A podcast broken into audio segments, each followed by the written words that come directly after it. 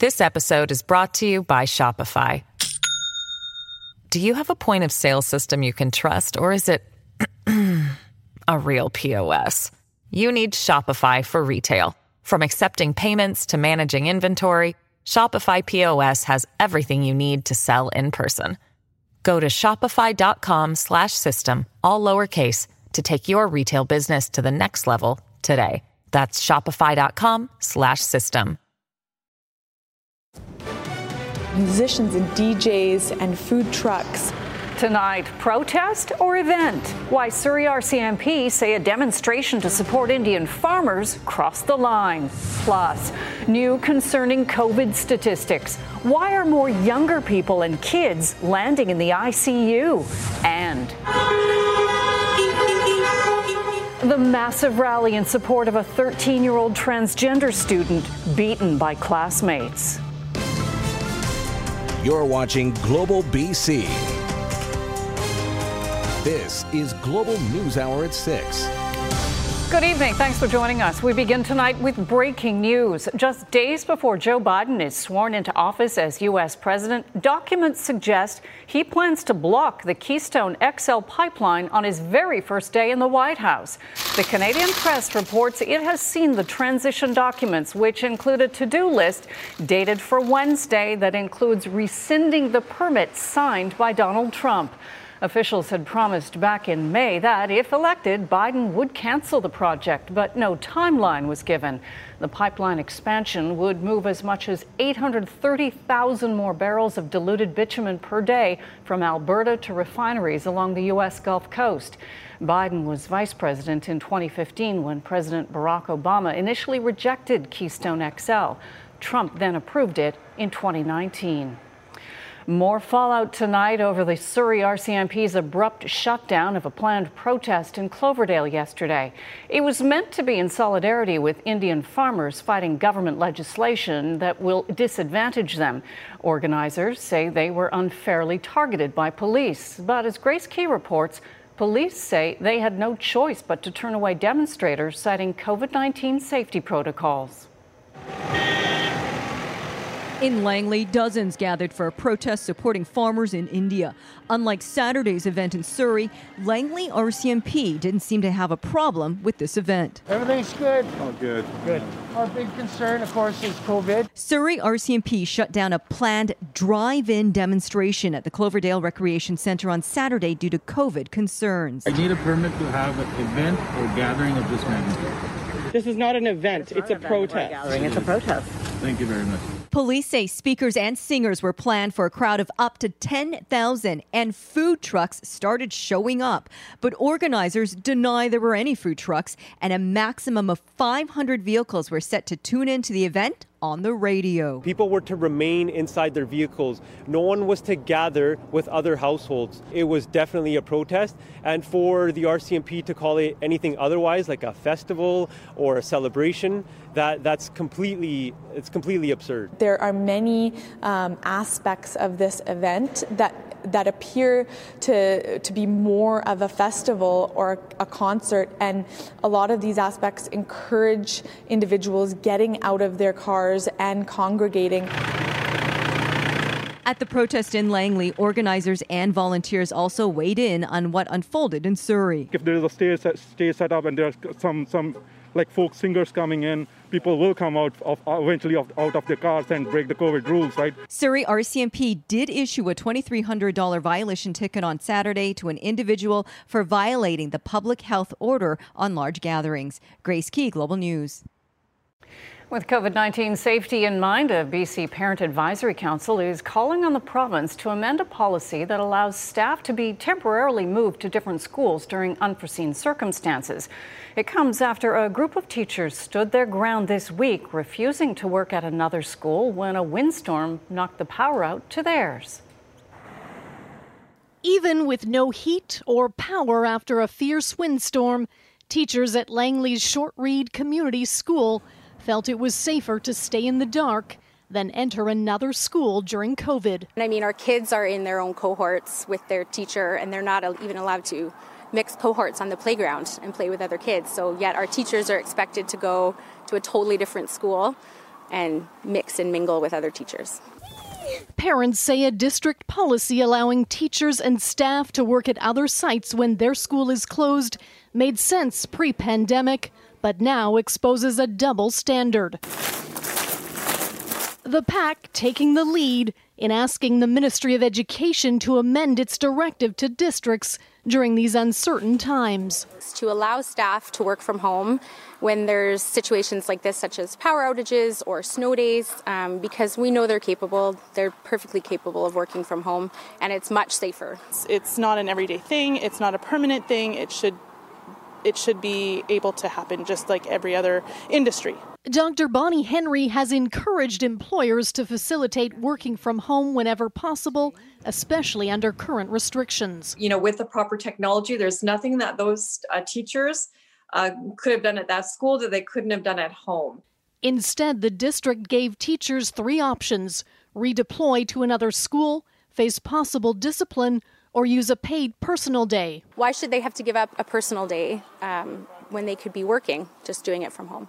BC's Education Ministry says staff will follow up with the district to understand this staffing decision, ensure health and safety protocols were followed, and consider if further updates are required. Kristen Robinson, Global News. Legislative Bureau Chief Keith Baldrey joins us now. Keith, staying on the issue of kids and COVID, mm-hmm. the latest hospitalization stats in BC are a little concerning. Why are younger people suddenly paying a heavier price from getting COVID? Yeah, very good question, Colleen. So kids, of course, have been in hospital, admitted to a hospital right since almost since day one, albeit in much smaller numbers than other age groups. Through the pandemic, almost 70 kids under the age of 20 have been admitted to hospital. Uh, but take a look at the latest statistics from the BC Centre for Disease Control, the reporting period from early December to early January. The age group under 10, 15 kids were put in a hospital in that time period, and for the very first time ever, two kids were in the ICU wards. 10 to 19 age group, 11 kids were in hospital again, for the very first time, three teenagers or people over the age of 10 and under 20 were in the ICU. 20 to 29, again, another continued uptick there. And I've added the last line there because I want you to take a look at the 30 to 39 group, the very last column there of deaths. Three people in their 30s died in this time frame over the Christmas break. Uh, you recall some a couple months ago, somebody in their 30s died, a young man uh, in the Tri Cities area. That was considered a pretty big deal. We don't have any more information on these three people who unfortunately passed away in their 30s. The takeaway here again five kids in the ICU for the first time since the pandemic began, and three people in their 30s, a relatively young age, passed away from COVID 19. Now, it may be this is the peak because our hospitalizations have dropped since this retort, uh, reporting period, and if that continues to drop, hopefully this isn't repeated. But that's a little concerning that that many kids, young people, again, uh, face potentially the worst outcomes. ICU uh, cases often turn into fatalities, and thankfully that didn't happen here. And again, hopefully the numbers improve going forward. And I will see you tomorrow at 3 o'clock for yep. the latest update. Thanks, Keith. It's been four days since Premier John Horgan floated the idea of an interprovincial travel ban to stop people from other parts of the country from spreading COVID in BC. But is it legal or even feasible? Julia Foy went to ask some experts. The combination of deep powder and low COVID numbers is attracting visitors from other provinces to our local ski slopes. BC's premier is concerned about the threat of COVID spreading from travelers and is exploring the idea of shutting the door. I want to put this either to rest so that British Columbians understand that we cannot do that and we're not going to do that, or there is a way to do it, and we're going to work with other provinces to achieve it. The Atlantic provinces were the first to develop a bubble to restrict outside visitors, but experts warn it's not a one size fits all solution. It's very different from Atlantic provinces. Sometimes it is almost impossible to truly patrol of travelers coming through the mountains and through various parts of British Columbia. In addition to geographical challenges, there are legal hurdles too. Just by virtue of there being a, a pandemic and a, a public health crisis doesn't mean that we that we toss the Constitution out the window. Zwibel contends that a government has to prove there's a problem first. Is there good evidence that uh, a lot of transmission is coming from interprovincial travel? And is there also good evidence that there's no uh, less restrictive alternative that would work to to deal with that. The provinces of Quebec and Manitoba have brought in restrictions which require all interprovincial travelers to quarantine for two weeks. Even domestically, try not to undertake non essential travel is actually important, not just for the international context at the moment. Professor Mendes thinks there's a better way. If, let's say, the the, the ski slopes could be uh, the cause of major super spreader, then think about specific messages um, attached to them using the evidence of what devastation could be caused. Premier Horgan is expected to make a decision soon on whether there will be a total travel ban for interprovincial travelers or a different plan to keep COVID from coming for a holiday. Julia Foy, Global News. As more than a dozen BC churches continue to defy public health orders by holding in person services, one religious leader in the South Okanagan is offering a different perspective. Oliver Pastor Ken Clark says his personal connection to COVID 19 has given him insight into the importance of following the rules in order to save lives. Shelby Tom has more. How will you be remembered? For nearly two months, this is how Oliver Pastor Ken Clark has delivered his sermon to his Christian congregation. What will the legacy be that you leave behind? Offering Sunday worship online to comply with the public health order banning mass gatherings in an effort to reduce COVID 19 infections. We feel we have a responsibility uh, within our community and to our own people as well to protect them. Small towns like Oliver are not immune to the virus. The village is home to the BC Interior's deadliest long term care outbreak. 17 residents have died at McKinney Place, and there's been one death at Sunnybank. Just this past week, I stood with a family at the graveside of one of our long term care residents who died with complications from COVID 19. While these four walls offer a sacred space to his 60 parishioners, he says their religion can be practiced at home for now. This order is not in any way telling us that we can't practice our faith. It's not in any way oppressing us as a church. One of the most loving, caring, and compassionate ways that we can protect one another in our communities right now is not to gather in large groups. The COVID 19 pandemic has hit close to home for Clark. His wife, daughter, and son all work in the healthcare field. Every time they go to work, they are putting their lives on the line. His son, Scott, a nurse in Oakville, Ontario, contracted the virus in March. We honestly feared for our son's life that night. But he survived and is sharing his insights about the unpredictable disease. They could have intubated, put me on a vent, so the fact that I didn't get that far took a little bit of the worry out of my mind, but still certainly very scary not being able to breathe on your own. Father and son issuing an emphatic plea to worshippers not to gather. We want to do everything we can to keep our families and our people of our church and our community safe. While thanking South Okanagan residents for their sacrifice. There will come a time when this is behind us, and we'll be stronger because of that. So let's keep doing the right thing. Shelby Tom, Global News. It's the disturbing video that shocked the province. A brutal attack on a 13 year old trans- transgender student outside a Mission Middle School. Well, today, thousands in the community held a drive by rally in support of the child and against all forms of bullying. Paul Johnson has the latest and a warning this story contains some of that disturbing video. One by one, they pulled in Sunday at the staging area of the Mission Raceway. Vehicles, families, Canadians of all kinds. No child deserves to be treated that way. United by outrage, but motivated by hope, they came to send their message in person. Hopefully, uh, we're going to create a chain reaction that's going to create a change in the world. Most here think bullying is actually an insufficient word to describe the beating of a transgender teen by two girls Monday at Missions at Cole Heritage Park Middle School. Their shock compounded by the fact that no one appears to intervene and the crowd can be heard egging the attackers on. I'm fucking very upset that no one stepped in or anything. I wonder, you know, like if we've just kind of been desensitized through mainstream media or video games, whatever it is. I don't know, but it's there's something wrong and it needs to be fixed. So this show of solidarity began in the air with this flyby.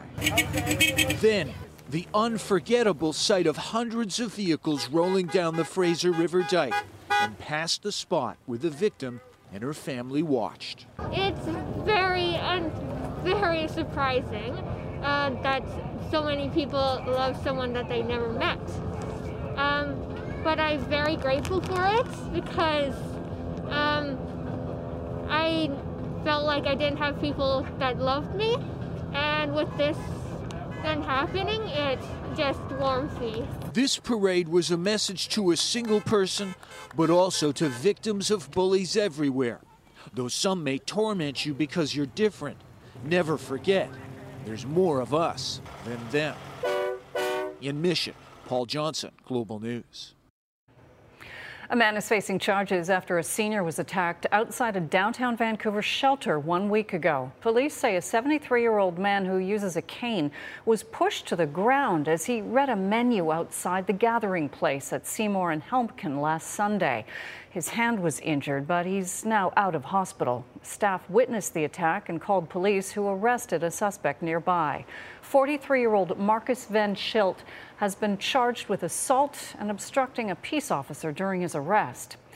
A brand new courthouse opens in the Fraser Valley tomorrow. The newly completed four story Abbotsford Law Courts will house both the Provincial Court and Supreme Court. Provincial court operations will commence on Monday, followed by Supreme Court operations February 1st. It will also accommodate BC Court of Appeal proceedings. The Veterans Way location has 14 courtrooms and replaces the existing courthouse on South Fraser Way. Two Alberta families whose loved ones have gone missing in BC have launched a unique project to help others facing similar situations. Tammy Neron's 28 year old brother Dominic disappeared in a plane crash with his girlfriend Ashley Borgo while en route from Edmonton to Penticton in November of 2017. With the help of strangers, the couple's bodies and wreckage was found. Heather Shuka, Shtuka rather, has been looking for her son Ryan ever since he was last seen February 2018 after leaving a party at the Sun Peak Ski Resort. Together, the families have launched the Freebird Project to use their experience to help others searching for lost loved ones. What do you do really after every official channel goes home? To be able to support families that are going through this so that they can make reasonable um, decisions that aren't just based on emotion. To hear the words, I've been through this. I understand what you're going through. I'm here for you. It, it does a lot. They can share how to coordinate volunteer command centers, how to leverage social media, and what options are available when it comes to private investigators and even psychic mediums. A 17 year old snowmobiler in the South Cariboo is being commended by search and rescue crews after he became separated from his group this weekend. Last night, the team was sledding near Mica Mountain, about an hour and a half east of 100 Mile House, when he couldn't get out on his own. When his friends couldn't find him, they called for help. When search crews arrived, he was discovered inside a snow cave he had created to protect himself from the elements. Team members say he was located at around 10 o'clock last night inside his shelter with food and water. They commended him for being prepared and for staying put. He dug into a bank and created a, a small cave for himself. And what it does is it gets you out of the wind and it, and the snow itself acts as a bit of an insulator once you're in there. So it does the small area that you're in does help warm you up a little bit, keep you out of the elements, and so it's going to mitigate the effects of the um, the really super cold weather. Right? Um, it's just a it's just a technique that many people in winter outdoor activities practice and they're familiar with, and it's just a way to keep yourself warmer at night if you can't build a fire. Take a look at this. Driver in is in custody after a 100 mile or 161 kilometer chase through Southern California. Police were pursuing a driver in the white van that you can see in this aerial video. The pursuit started just northwest of San Diego, went through downtown Los Angeles, then into the San Fernando Valley. California Highway Patrol eventually executed a pit maneuver, spinning the van ending the chase. The driver immediately surrendered and was taken into custody. Now, we don't know why the pursuit started in the first place, but police say at one point the driver tossed a gun out of the window and it was retrieved by officers. Canada has surpassed another grim milestone as COVID 19 continues to circulate in this country. Canada surpassed 700,000 cases of the virus yesterday. The last 100,000 cases were recorded in just two weeks. Seven provinces announced more than 6,400 cases yesterday. BC will add to the country's total tomorrow when those cases from the weekend are tallied, and we will have that live for you at 3 o'clock on BC One. Starting tomorrow, Alberta will see some of its COVID 19 rules relaxed. Outdoor social gatherings of up to 10 people will soon be allowed as long as everyone can keep their physical distance of two meters. If not, masks are recommended, but indoor gatherings are still not recommended. Personal wellness services will also be allowed to reopen on Monday, but only for one eh, on one services and only by appointment. Those wellness services include salons, barbershops, aesthetics, reflexology, tattoo, and piercing shops. Capacity limits for funerals are also being up to 20 people as long as distancing is observed. Health officials say people are still expected to follow public health guidelines, including masks and social distancing. Well, as the U.S. Capitol resembles a war zone with troops deployed for Wednesday's inauguration, a rehearsal tomorrow that was originally canceled is now going ahead. And now, disturbing new video. The first up close look at what happened inside the Senate chamber during that deadly insurrection. A journalist filming the chilling moments the rioters broke in and who they were looking for. To protect the Constitution of the United States against enemies, foreign and domestic! Tonight, The New Yorker releasing shocking video captured on January 6th as rioters forced their way into the Capitol. Trump supporters climbing through the busted doors and windows, threatening the police.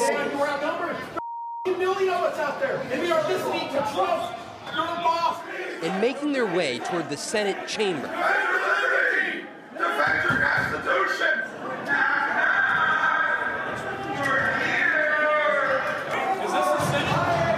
Exposing the significance of the threat.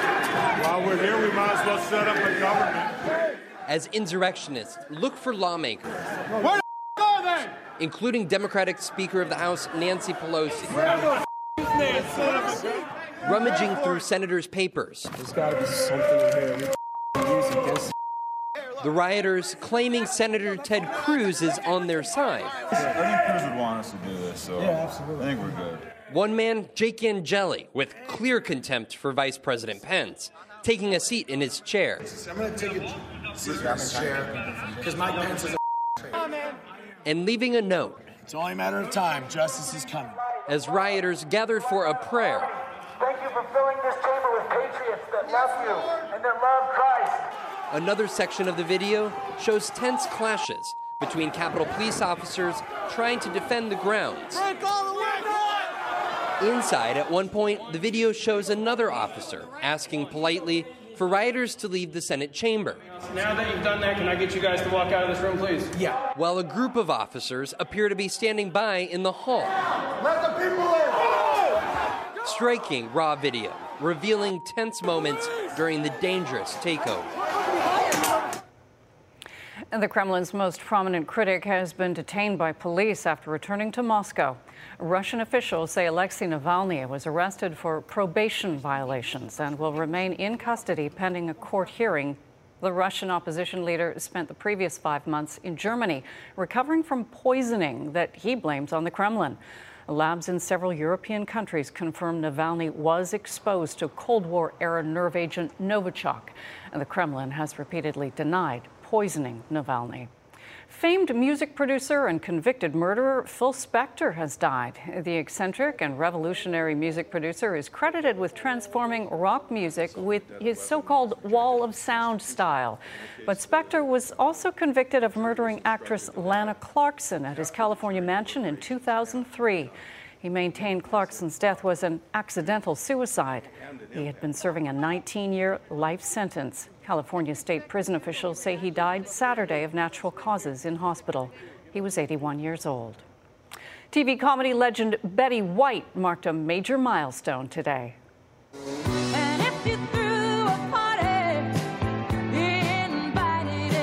The Golden Girls star and five time Emmy Award winner celebrated her 99th birthday today in a very simple fashion. In an email to the Associated Press, she said her only plans were feeding a pair of ducks, then having a hot dog with french fries. She also wrote, Since I'm turning 99, I can stay up as late as I want. White has worked more than 80 years on television, the longest career of any entertainer in the industry. This episode is brought to you by Shopify. Do you have a point of sale system you can trust, or is it a real POS? You need Shopify for retail. From accepting payments to managing inventory, Shopify POS has everything you need to sell in person. Go to shopify.com/system all lowercase to take your retail business to the next level today. That's shopify.com/system. why this is being called the world's most expensive work of art and the statement it's making. We'll have that story for you right after Yvonne's forecast. But first, the calendar says mid January, but it feels more like mid June in San Diego. Mission Beach was packed. Lifeguards estimate 60,000 people visited San Diego beaches on Saturday. Temperatures are near 27 Celsius, but a high surf advisory is in effect. Lifeguards say 15 people had to be rescued from the waters yesterday. So, Yvonne, probably a good thing that we're here in the cold and wet. Yeah, keeps us uh, out of the beach for now, but uh, we are going to see some sunshine, which is great news. And we are going to see a bit of a change on the way with our temperatures, and I'll show you what that means in just a moment. We had a few bright spots depending on where you were across the province. It was dry, especially for the afternoon. This is a great shot that was captured in Coak, so thank you so much, Lynn. And it was sunny and bright for many areas in the interior today, for example, in the southern interior for areas near the Okanagan Okanagan. Let's see. My clicker's having issues. So let me see. Oh, you know what it is? Let me just walk across and grab a different. I just need to grab a different clicker. I'm good. Okay, let's see. There we go. All right. Oh, sometimes I took the one from upstairs. Okay, let me make this oh, quick. it's worth it. There's the sunshine that I wanted to show you today. So thank you so much, John, for that great shot. All right, here's what we are seeing. Dry conditions this evening. Temperatures are sitting at six. We've got a north and at 13 kilometers per hour. And this is the clicker that I need to show you that overnight tonight we are going to see dry conditions. We've got that fog developing. It is going to be chilly. We'll dip down to four and through the morning hours tomorrow. We are going to see that fog dissipating, a mainly sunny sky. Temperatures will bump up to seven. Tomorrow looks to be one of the nicest out of the bunch. And this is the reason why we've got a weak ridge of pressure that is going to build in for the southern half of the province. This will be the next weather maker, and that'll be a bit of a blip. But first off, overnight dry conditions, that fog, cloud cover just in towards the morning hours breaks as we get in towards the afternoon. And then a bit of a blip in the forecast will be on Tuesday with an increase in cloud cover and a chance of showers. Heads up though, if you're heading along the mountain passes, still see seeing some wet snowfall, a few isolated flurries. Check in with drivebc.ca. Not much in terms of accumulation, but there is more of a break on the way for tomorrow. Upper level chart, I wanted to show you temperatures are going to cool off as we get in towards the latter half of the week and leading in towards next weekend. It's been mild. Temperatures today, for example, in Tofino got into the double digits at 10, but we'll start to see that drop off and temperatures for the overnight will be closer towards the freezing mark. Now, the rain is going to pick up for the northern half of the province, but heavier at times for the afternoon. We've got a nice clearing on the way for the central interior, the southern interior for the southeastern corners. The Columbia could still see those morning flurries, and then it'll start to dissipate. All areas across the south coast, we are looking at fog for the morning, breaks for the afternoon. Temperatures tomorrow, 7 degrees, a few showers isolated as we get in towards our Tuesday. Should be dry Wednesday, Thursday, but a heads up as we get in towards next week and weekend, it is going to be cooler. Colleen? Okay, we've been warned. Thanks so much, Yvonne. We want to show you what is being described as the most expensive work of art created. Have a look at this. This is called the Da Vinci of Debt, an art exhibit calling attention to the rising cost of college education. Valued at $470 million and created using 2,600 authentic diplomas provided by college graduates, the installation is being featured in Grand Central Station. The installation has been put up by the American Brewing Company Anheuser-Busch to celebrate its Natural Light College Debt Relief Program, which provides a million dollars to help people saddled with student debt U.S. college debt reached a new record high in 2021, $1.7 trillion, with the average graduate paying roughly $180,000 by the time they receive their degree. For comparison, nearly half of all Canadian college students graduate with debt, averaging less than $20,000. Guess we can safely assume no student is going to buy that piece of uh, art. I'm- no. can I- Don't have the money for it. No, no, definitely not. On Wednesday at 12 noon, Joseph R. Biden Jr. will be sworn in as the 46th President of the United States. It will be an inauguration like never before, and not just because of the pandemic. One notable spectator will be conspicuously absent in a stark deviation from tradition that will forever be marked by history. So help me God. So help me God. Congratulations, Mr. President. Inaugurations are among the richest part of our history, a symbol to the world of our stability and our ability to move forward without moving against one another. Ask not what your country can do for you. Ask what you can do for your country. Pulitzer Prize winning photographer David Hume Kennerly has photographed five inaugurations and now lectures on their history. The first inauguration picture was in 1857. It was kind of a wide shot of the front of the Capitol, but it's a remarkable image. That is President James Buchanan sworn in on the east front of the Capitol. Abraham Lincoln in 1865, six weeks before he was assassinated. Kennerly was President Gerald Ford's photographer and captured the non ceremonial transfer of power from Richard Nixon, the only U.S. president to resign. He gives a little wave. It was one of the most dramatic things I've ever witnessed. Traditionally, the incoming and outgoing president share a ride to the Capitol. Kennerly was among the very first photographers to put his camera inside the presidential limousine Ford and Jimmy Carter, Carter and his successor, Ronald Reagan. In the eyes of many in the world, this every four year ceremony we accept as normal is nothing less than a miracle. Kennerly has captured that miracle for millions. One of the reasons I like doing what I do is being there uh, a front row seat to history. For the first time in 152 years, there won't be an image of the incoming and departing presidents together to witness what we again realize must never be taken for granted power peacefully transferred. The fact of the matter is that uh, democracy works. A new president's going to be sworn in. Major Garrett, CBS News, the White House. If you want to know, it's on the hub. If you want to show, it's on the hub. If you want to go, it's on the The Global BC Community Hub. Navigate your now. Before we get to Barry and sports, I want you to take a look at this. A man has become the first in Hong Kong to scale a building in a wheelchair. After more than 10 hours of climbing up this 56 meter tall skyscraper using a pulley system, 37 year old Lai Chi Wai realized that he didn't have enough strength left to climb to the top as planned, so he stopped. Still, the event raised $671,000 for spinal cord patients and marks the 10 year anniversary of Lai's road accident that left him paralyzed from the waist down. Before his accident, guess, the, guess this one, Lai was one of the world's top climbers.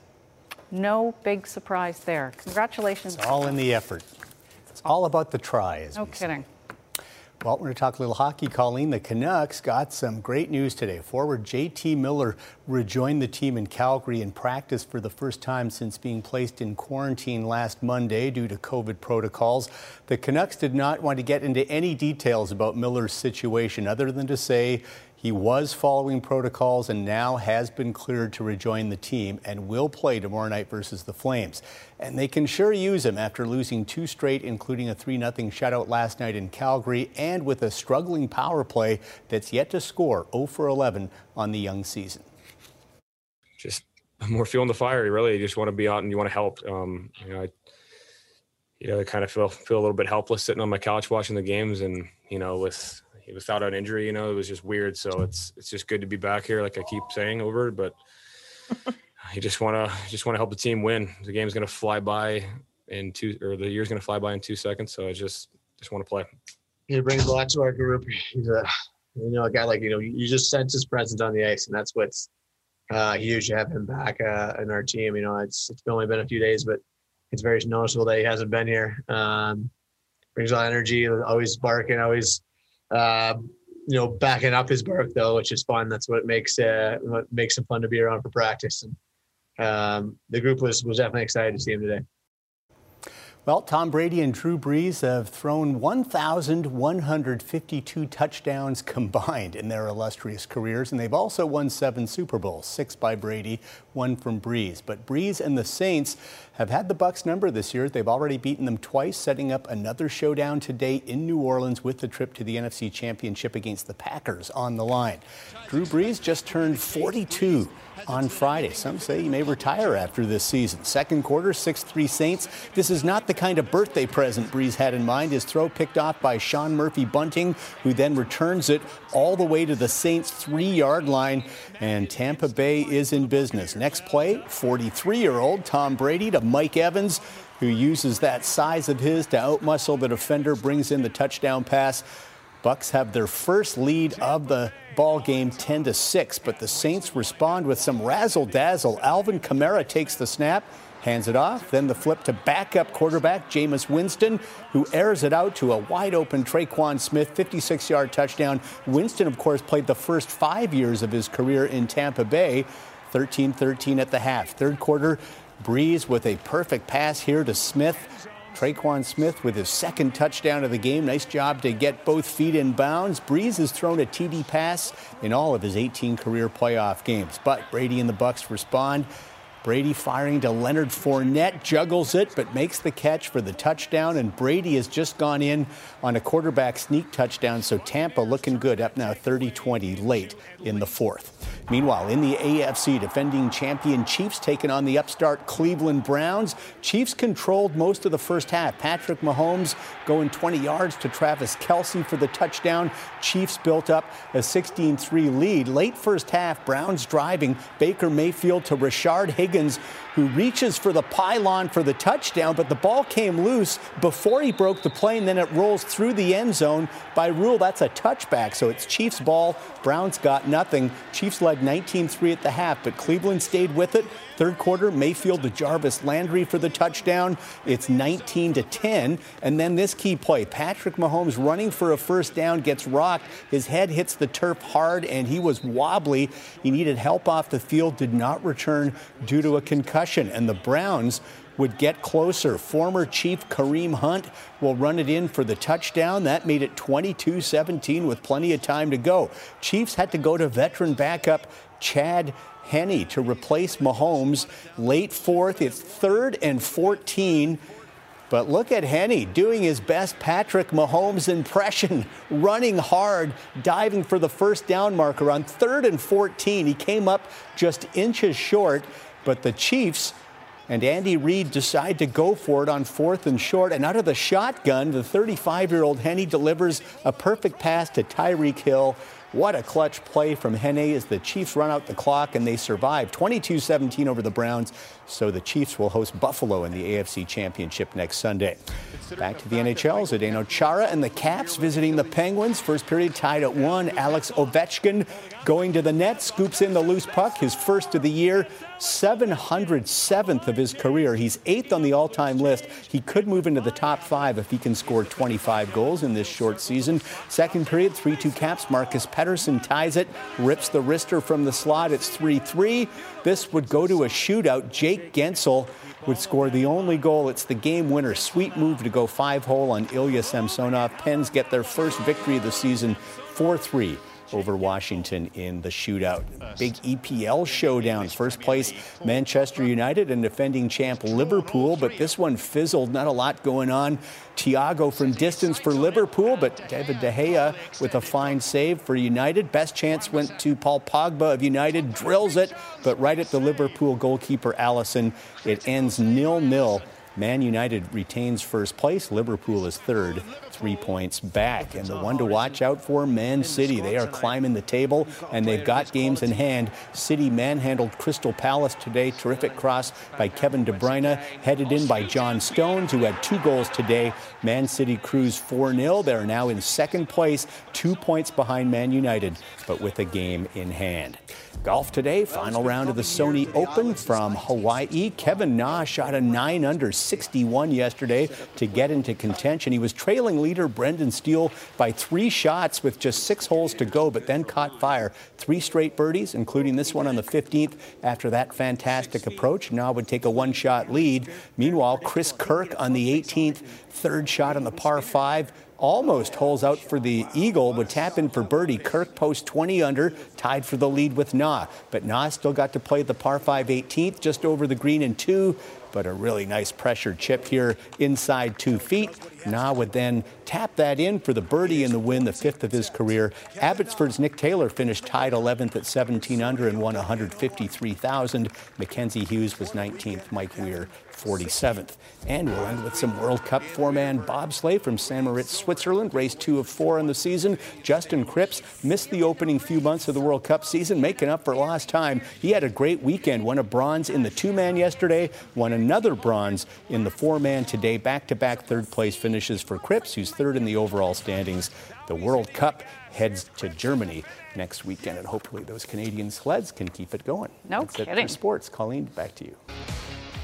All right, you you guys might recall at the start of the pandemic, a choir rehearsal in Washington State was a super spreader event, and that silenced singers everywhere. But an Alberta choir has found a way to sing together safely eh, thanks to some old technology.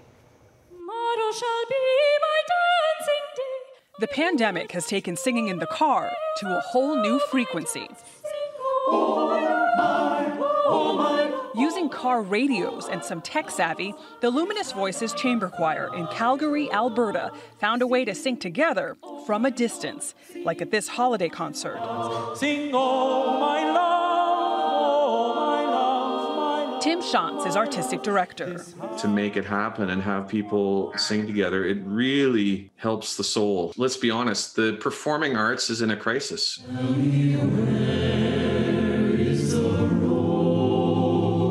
Simple FM transmitter, the sound from each microphone is merged and returned on a radio frequency. The idea came from south of the border in Virginia, where baritone David Newman tried it out last spring. And word spread across the continent.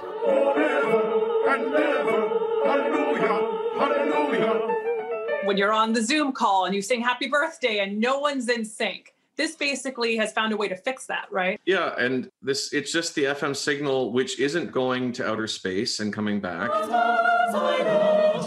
Meaning there's no delay. That's music to the ears of choristers Caleb Nelson, who led the technical effort, and Julie Friedman Smith. Suddenly, everybody was in my car with me. It's happening in real time. We're making music, we're singing chords. Making jokes. Jokes don't work over Zoom as well. You Yeah, know? you're What does it mean to you, Julie, to be able to keep singing in a group? What does it mean to breathe? It's kind of the same thing. Something their audience needed too. To hear 200 car horns all going, that was awesome! um, it was, it's amazing. Adriana Diaz, CBS News. Doesn't sing in their car? Not that well. Guilty. No, no, In your, no. to yourself, you think Ah, you sound that good. You sound But fabulous. that's why we don't record ourselves in the Uh, car. right, right? That's why you keep the windows rolled up, too. People can look in, you look good, but doesn't sound that good. No kidding. Okay, Yvonne, one last look at our weather forecast. We are going to see some fog, but dry overnight and for the early morning hours, it'll dissipate. Tomorrow looks to be one of the nicer days out of the bunch. We'll bump up to seven. It's going to be pleasant. A few showers rolling in on Tuesday, more cloud cover for Wednesday, Thursday. All right, that is the news hour for tonight. Jordan will be here at 11. Stay with us now for 60 minutes. Have a good night.